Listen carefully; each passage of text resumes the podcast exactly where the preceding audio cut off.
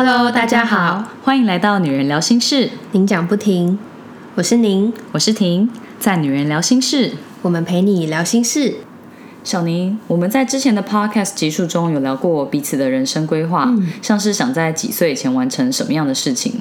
嗯，你好像没有这样很明确的规划，你是一直以来都没有觉得一定要在几岁完成什么阶段性的目标吗？嗯，我想一想，其实我以前也是一个还蛮爱做规划的人呢。虽然在感情上面没有像你那么明确说几岁要结婚生小孩，不过其他像是工作啊，还是有做一些规划跟设定。嗯，但是我现在就是比较放宽心的看待。那中间的差别会是什么？就是你从很爱做规划到现在没有那么强求，有什么转变吗？我觉得要从就是几年前我的身体有出状况开始说。嗯嗯，我大概是。呃，大二的时候，然后我每年都会有一小段时间是会腰很酸痛，然后脚不舒服的情况。那腰酸痛大概就是会痛到没有办法躺平睡觉，这个大概比较可以理解。这听起来很严重哎。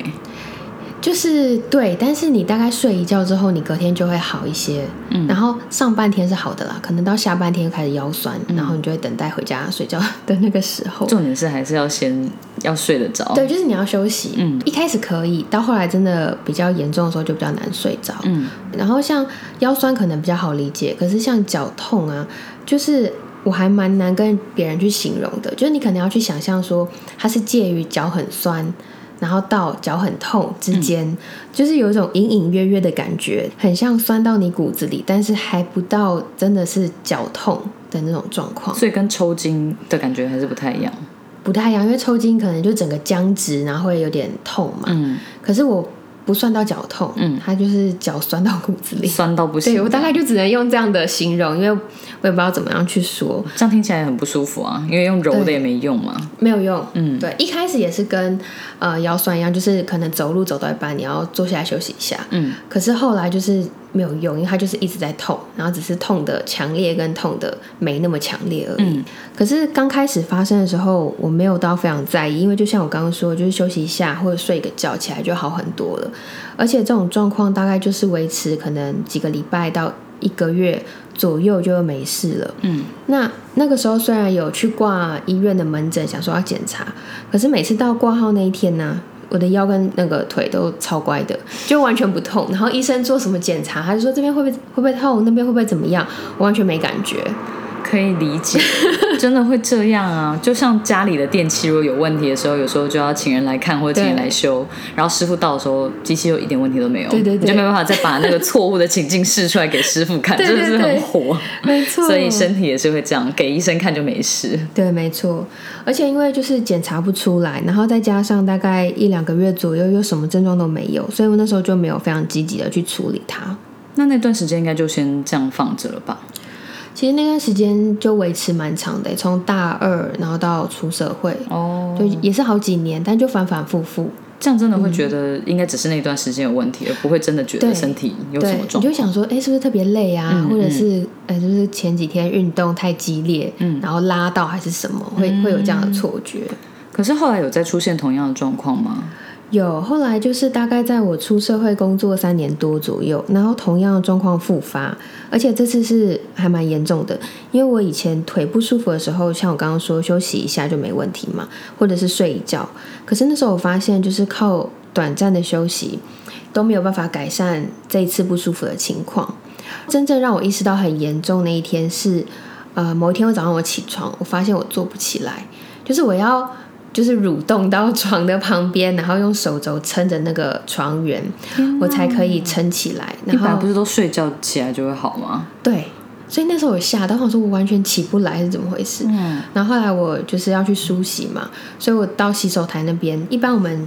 用洗手台，不管你是要洗手还是要刷牙，你都会往前倾嘛，又有点小弯腰这样子。对啊，那姿势很正常啊，就是要靠近洗手台一点，水才不会乱对对对，没错。可是那时候发现我我弯不，就是我连前倾都不行，弯不下去，因为我会有一种，就如果往前倾，我会有一种我的上半身要往前倒了的那种没力的感觉，就是我的腰没有办法出力，所以它会整个往前倒。然后我就吓到，我想说。怎么会睡一觉起来，然后突然变这样？对啊，可以想象，真的会吓到哎，真的。因为其实你讲的就是很日常生活的一天，对，但是发现没有办法自己做起来，然后连到洗洗手台弯腰都有困难，这样真的会觉得到底是发生什么事情？对我没有，我在那个之前我从来没有想过我前行的时候我腰都要处理，好 奇怪哦。然后那时候就被吓到，所以后来我就有去大医院看病。那时候因为不知道什么状况嘛，其实陆续就是看过呃骨科、神经外科、复健科。之类的，我应该嗯没有没有漏掉的，嗯，就是很多科别都去检查过，对，没错，做了很多的检查，照 X 光、肌电图等等，但是一直都没有很确认到底是什么样的情况。也因为检查不出来，所以其实陆续就换过不同的医院，然后每换一家医院，就是刚刚那些检查可能就会再做一次。天哪，这样如果换很多间，每一间都要从头到尾检查一次，不是累死了？超累，真的超累。而且有去过大医院，应该都知道，就是每一次候诊都会花掉你就是大概半天的时间，嗯，就是光是等就要等很久，不包含就是你看诊。中间可能医生要你去做什么样的检查，可能又要重新排队啊，等等的。对，我觉得在医院等待的时间真的是最煎熬的。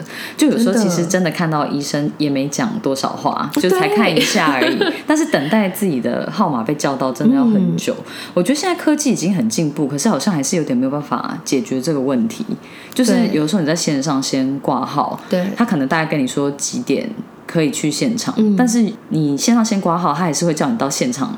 在真的挂号跟缴费，所以你也不能真的到太晚去。嗯嗯，而且现在其实有那个 app，它可以或者是线上，你可以去看说现在跑到几号。嗯，但我就想说，又不是每个人都住医院旁边。如果他真的快到你了，你也没有办法五分钟之内冲到啊。有时候会跳在附近。对，然后我就想说，好啦，虽然他其实有进步，我们不能这样说，但是的确离真的非常便利，还是有一点点小差距。对啊，我觉得这个痛点其实还是没有被解决啊。大家应该都很讨厌去看医生的时候要等很久。对，就是真的在医院会花很多时间，而且重点是你花了时间拿了药，你做了复健，然后都没有改善，就会不知道到底是在干嘛，感觉会很无力。嗯，像那时候就是一直看西医嘛，可是都没有结果的那个时候，我的。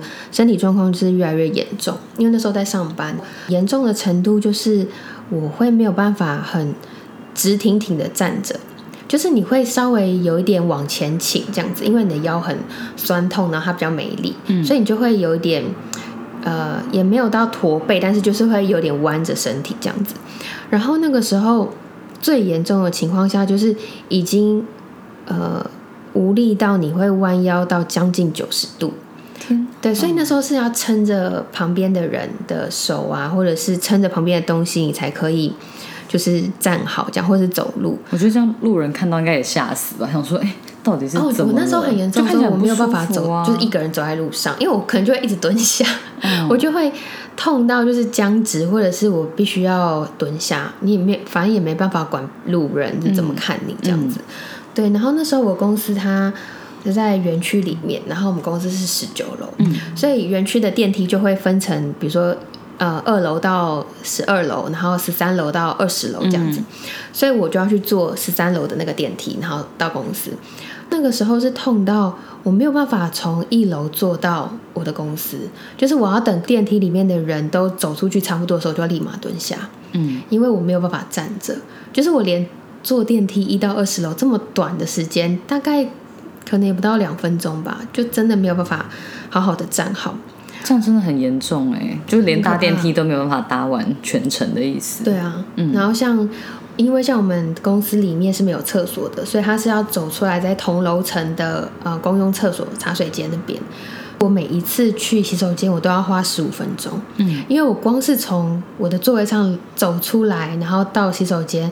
然后因为上完厕所之后又很痛，所以我走不回去，我都会在那个走廊上蹲着休息。有时候我同事觉得好像很久，他们就会出来，就是看我有没有需要帮忙，然后再扶我回去什么的。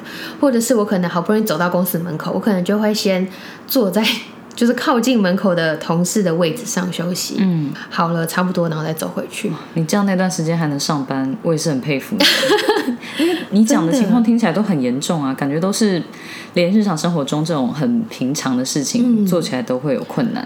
对，真的也因为这样，就是那时候没有办法搭乘大众交通工具，因为大众交通工具，比如说像是呃客运，你坐在上面可能花个二十分钟，然后我就发现我到站的时候我站不起来。天，因为你就维持那个姿势，你又不能乱动，因为可能隔壁有人。嗯，对，然后我就发现，哎，好像不行，所以后来我就开始自行开车。可是呢，呃，严重的时候就是我连自己开车没办法，因为你会痛到你，嗯，你没有办法坐在好好坐在那个驾驶座上面，就一直想要扭动。所以后来就我爸妈他们就会轮流开车载我上班，这样子。然后至少你在自己的车上，你痛的时候你比较好瞧姿势嘛。对，然后也嗯没有办法睡，就没办法好好睡觉，因为呃你怎么躺都会觉得很不舒服，所以大概就会翻来覆去大概一个小时以上，对啊。然后像你刚刚讲，就很影响生活。其实我那时候连我跟朋友见面都没有办法，因为你跟朋友见面，你就是一定要搭大众交通或者自己开车，那这两个我都已经被取消的时候，其实是嗯。就没有脚啊，对，只能在家。对对对，嗯，没有办法。我觉得想象起来真的很辛苦哎，因为其实睡眠不足的话，你就很容易精神耗弱嘛。对，那身体这么不舒服的情况下，应该是完全没有任何力气，也没有心情去跟朋友见面。真的，你这样后来还有办法继续上班吗？对啊，那时候还是有在上班，虽然在公司大家都很体贴，都会帮我，而且很好笑，那时候不太能走太多路，所以我都是在。呃，我们那个区域，我就是坐着我的椅子，然后滑来滑去，听起来是有点厉害的行为。就是有时候要传什么文件或什么的，就是我有时候会想说，哎，好，没关系，你不用过来，然后我就滑过去。然后因为有时候太远，我中间的同事就可能就帮我再多推一把这样子。所以还好那个时候我们那一区就是人蛮少的，所以我在那边就滑来滑去，也不太影响到太多人。是把椅子当直排轮还是滑板？对对对，就是还蛮好笑。可是因为后来就真的很严重，而且其实。像我刚刚说，每一次看医生真的都花很多时间，所以我就要请很多的假。嗯，所以后来我就决定先跟公司申请留职停薪，然后专心的休养身体，这样。嗯，毕竟你刚刚讲的那些症状，感觉都太严重，影响到平常的生活了，所以没有办法上班，也是可以想象的。这么严重，应该就要想办法好好养病吧？对啦，嗯，就没有健康的身体，感觉其他事情真的都不用想。真的，嗯。像休养那段期间，就是除了回医院门诊嘛，然后身边也会有很多朋友就会推荐他们使用过的呃西医以外的疗法跟医生，嗯，像是比如说中医、呃针灸或者是推拿、拔罐等等。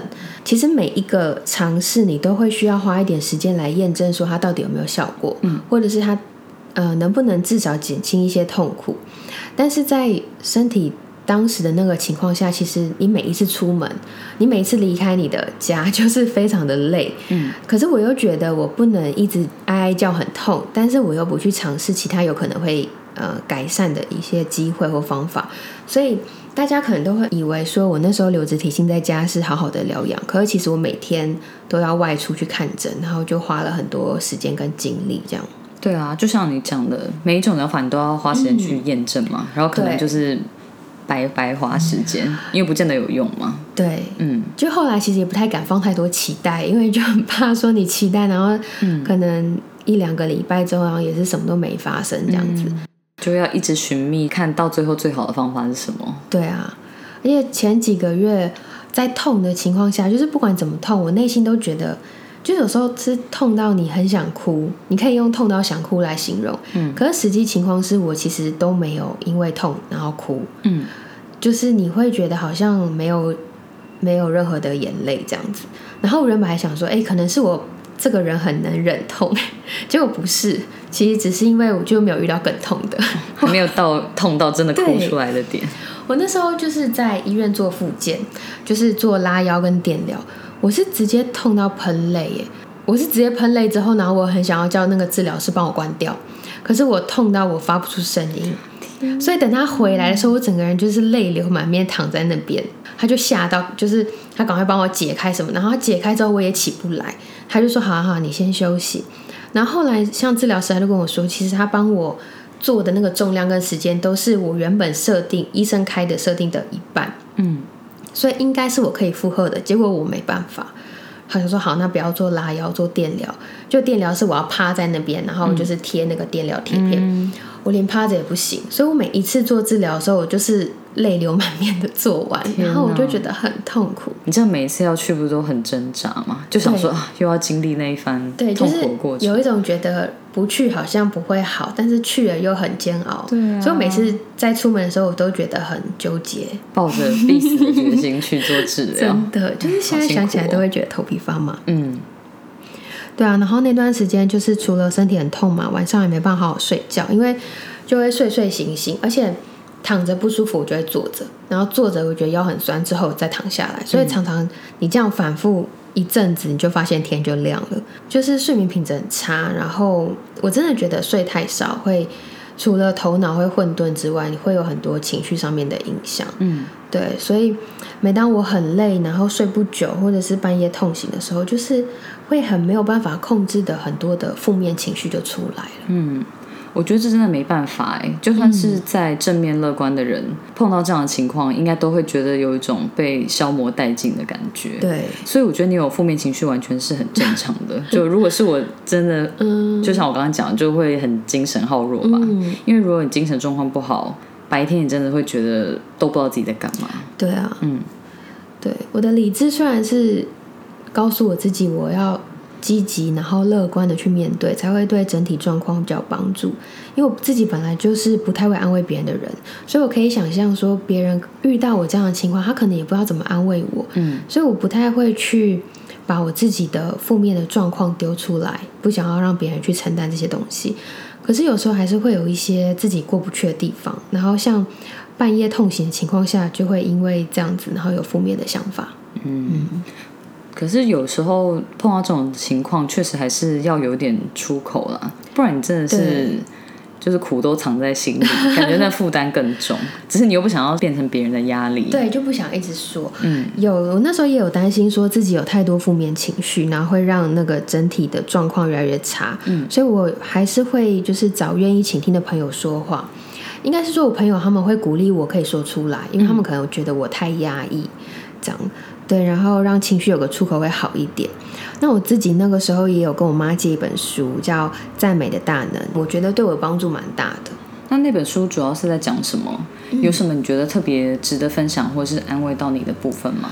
它主要是在讲说，就是任何时刻都能赞美神。那在顺境的时候，其实我们当然很愿意赞美啊。可是其实到遇到逆境的时候，赞美就变得很难开口了。可是他说，因为神的意念高过我们的意念，所以书里面他是讲了很多的故事来提醒我们要做的，就是全心的相信他，然后学会数算神的恩典。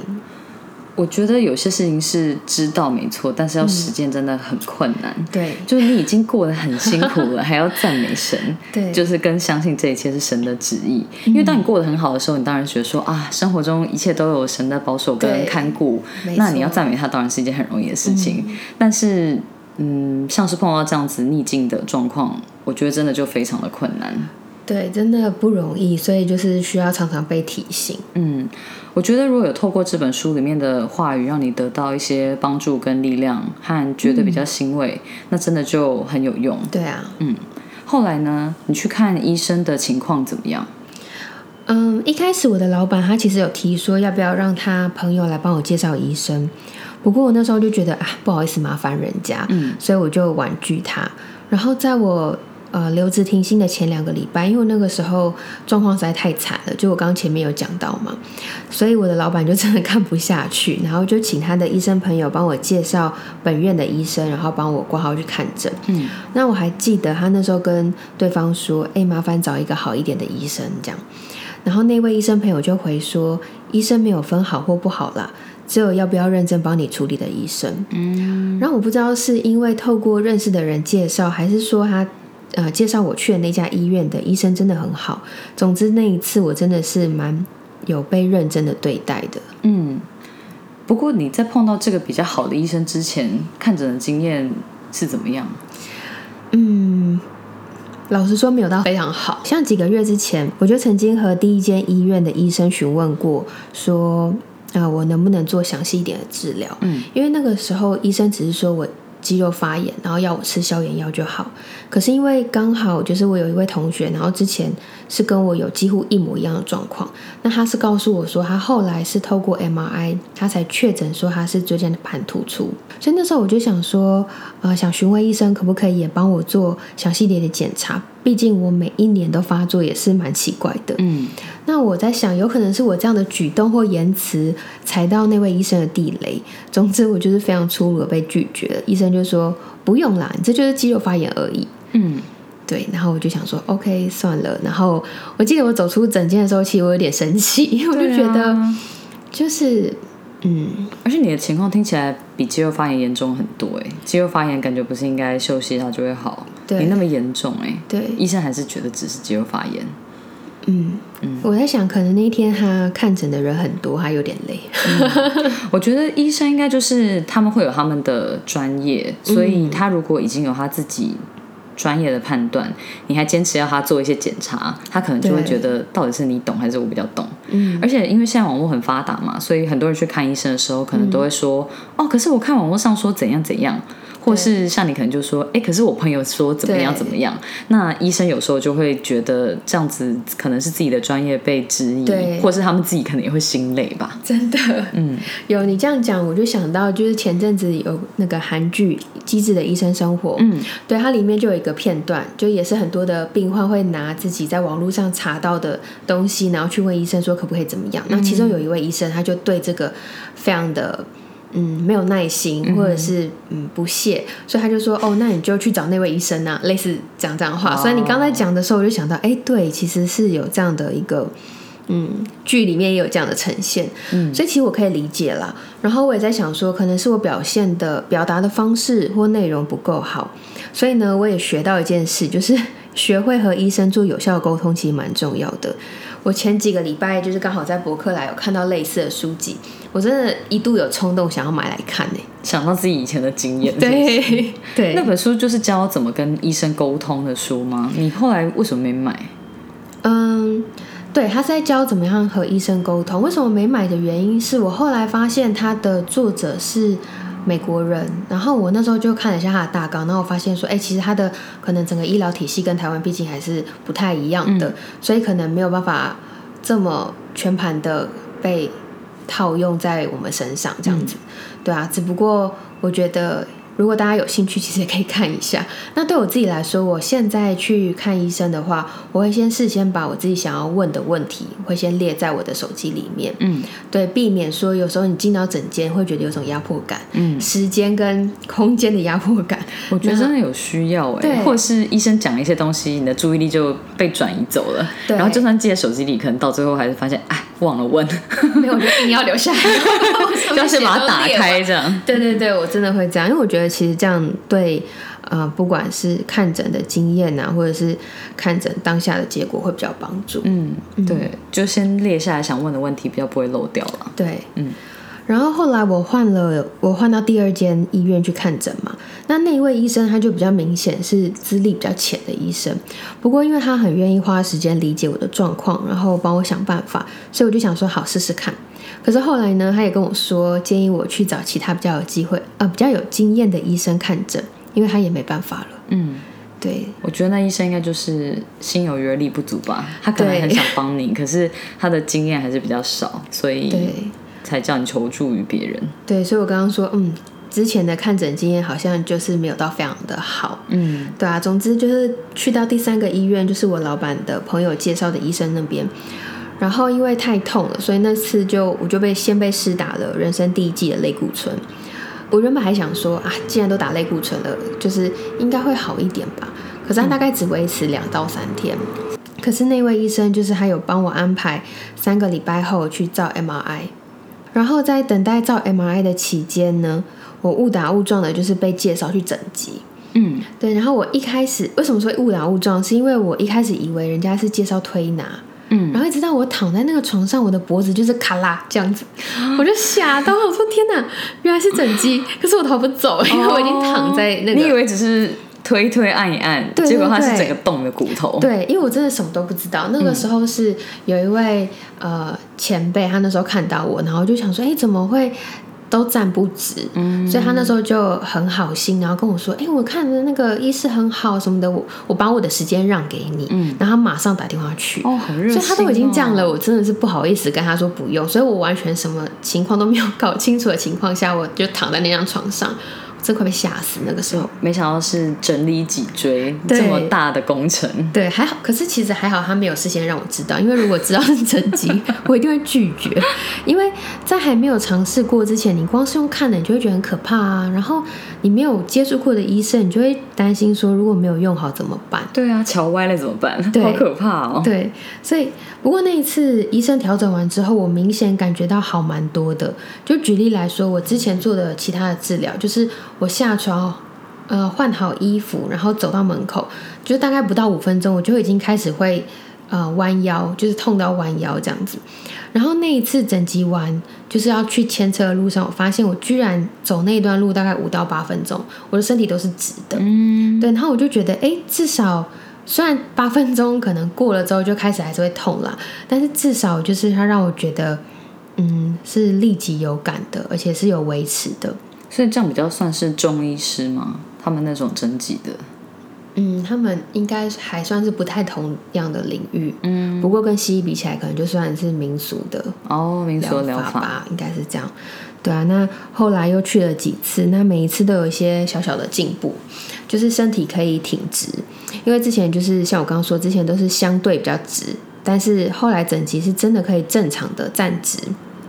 所以我那时候内心就觉得还蛮感动的，虽然腿还是会就是一点点痛，然后也没有办法走很多路，可是就至少好蛮多。而且因为那个时候就是太痛，所以我后来去整形，那个医师跟跟我讲说，我。呃，那时候肌肉太紧绷，所以拉扯到我的骨盆，所以我整个骨盆是歪的。嗯，其实那时候就是我照镜子的时候，我可以发现我两边身体的线条是完全不对称的，很明显，很明显。我其实那时候看了会觉得还蛮难过的，可是后来会觉得算了，往好方面想，就是其实也是有改善啦，所以会觉得有一点点。小小的曙光的感觉。对啊，从你之前找不同的医生都没有办法改善，对，到整几一次完就立刻有感，应该会觉得说啊，终于有一点希望，好像这次可以。真的，对，那时候真的会有这样的感觉。后来就是一边做整体的治疗嘛，然后西医后来也如愿照到 MRI，然后看了报告确诊是腰椎间盘突出压到神经。所以其实有找到确切的原因之后，你就比较好做治疗跟追踪。就跟你那个朋友的症状是一样的吗？对。那那个医生当初 也完全不参考你的感觉。对啊，对，而且其实你知道，从我开始痛到确诊，其实花了半年的时间。哇！所以这中间真的是就是花很多时间在看病，然后找方法。我真的觉得。蛮没效率的啦，其实其实当初照一下不就没事了吗？对啊，是不是？就是现在听起来就觉得哎，很傻眼，真的。对，然后其实后来因为呃整集其实还算有效果在我身上，所以我就没有接受西医要开刀的建议。哦，嗯，然后就慢慢透过整集去调整到比较好的状态，这样子。哇，我觉得如果可以透过整集，然后就不用开刀，其实也蛮好的。毕竟开刀。动手术，大家大部分人应该还是会觉得有点害怕。对，没错，对啊。像生病的那段期间，我其实会对于某些某某些问句会觉得很困扰。要不要猜看？嗯，大部分人应该就会问说：“你还好吗？” 对，哎，你很厉害耶，马上猜中。哎，我跟你讲，我对这个问句真的是觉得它让人很为难呢，因为你不管回答什么都很奇怪啊。就是你当下的状况，你也不可能说：“哦，还好。”就是好。讲还好，好像我很正常，就没事一样。嗯，可是你如果说不好，然后那讲不好是要怎么样？就你可能要解释一堆，然后或者是有时候，因为你讲不好就是比较负面的，所以你可能会有一些负面的东西。我又不是很想要，就是去把这个东西给人家，而且。最可怕的是，有时候人家只是随口问问，对对对，他也不是很认真，想要知道你到底是好或不好。我会一猜就对，就是因为我觉得这是一个很平常的问句，就是感觉是很直觉就会这样子问，就跟英文的 How are you 是一样的。因为他们就说，其实人家在问 How are you 的时候，他根本就没有要听你回答是什么啊。对啊，对对，就是大概是这种感觉。对，就是一个打招呼的语句。但是我觉得别人如果问你你还好吗，他们应该是真的想要稍微关心一下你的状况，只是还是会让你很难回答。对啦，嗯，是没错。嗯，所以我会想建议大家，就是如果想要表达关心，你可以问对方说：“我能够为你做什么？”因为其实我们不是医生，说真的没有办法提供什么样治疗上面的帮助。可是如果是身为朋友或者是亲近的人，我们可以提供对方就是心灵上的支持跟慰藉。嗯，我觉得你以曾经是病人的角度来分享真的很重要。对，因为之前自己是病人，你才会知道不舒服的人听什么会觉得。比较舒服，或是比较有帮助，真的。而且我觉得适度表达关心就好，就是不要过多的去指正别人，或者是传授一些经验谈。就除非对方主动询问，那就另当别论嘛。但是举我自己的例子，就是我已经在很不舒服的情况下，我听到旁边人在说什么啊，你一定是坐姿不对啦，姿势不端正不可以啦，年轻人都怎样怎样啊什么，你就会觉得。虽然对方是以关心为出发点，但我就会觉得很火大。从刚刚的句子里面判断，应该主要是长辈吧，就长辈的过度关心，我觉得完全可以想象，因为我觉得你现在的情况就已经是这样子了。嗯，再回去分析原因到底是什么，有用吗？就还蛮往后跑的。我觉得，如果医生有说可能造成这样情况的原因，顶多是你自己之后要再多注意。嗯，但是长辈真的不用什么都说啊，你们年轻人就是怎样怎样。有些东西，嗯，有些问题也不是年轻人才会有的啦。嗯，我觉得其他人可以用像是聊天的方式稍微提醒，可是不要用奉劝或者是很说教的方式。因为如果是同样的内容，其实你用不同的方式或是口气讲出来，感觉其实是会差很多。真的，嗯，我觉得大部分人应该。但是都是出于好意啦，所以不要让说话的口气毁了你的一番美意，这样会比较好。对，而且其实会出状况，它不一定是只有一种原因嘛。所以，况且像我没有坐姿歪斜，或是平常也不是东倒西歪的人，嗯，我听这种话就会觉得非常的刺耳。对我连客套的笑都笑不出来的那种。对啊，你就只能 翻白眼，内心内心翻白眼，对，就只能直直盯着那个长辈，想说，嗯，还有话要说吗？对啊，哎，我觉得如果是我碰到一样的状况，我也一定会这样，嗯，因为就会觉得说不用特别硬要聊天，只要关心有表达到就好了啦。嗯，身体不舒服的人特别需要维持心情上的愉悦，所以我觉得纠正别人的话，能少说两句就少说两句吧。真的。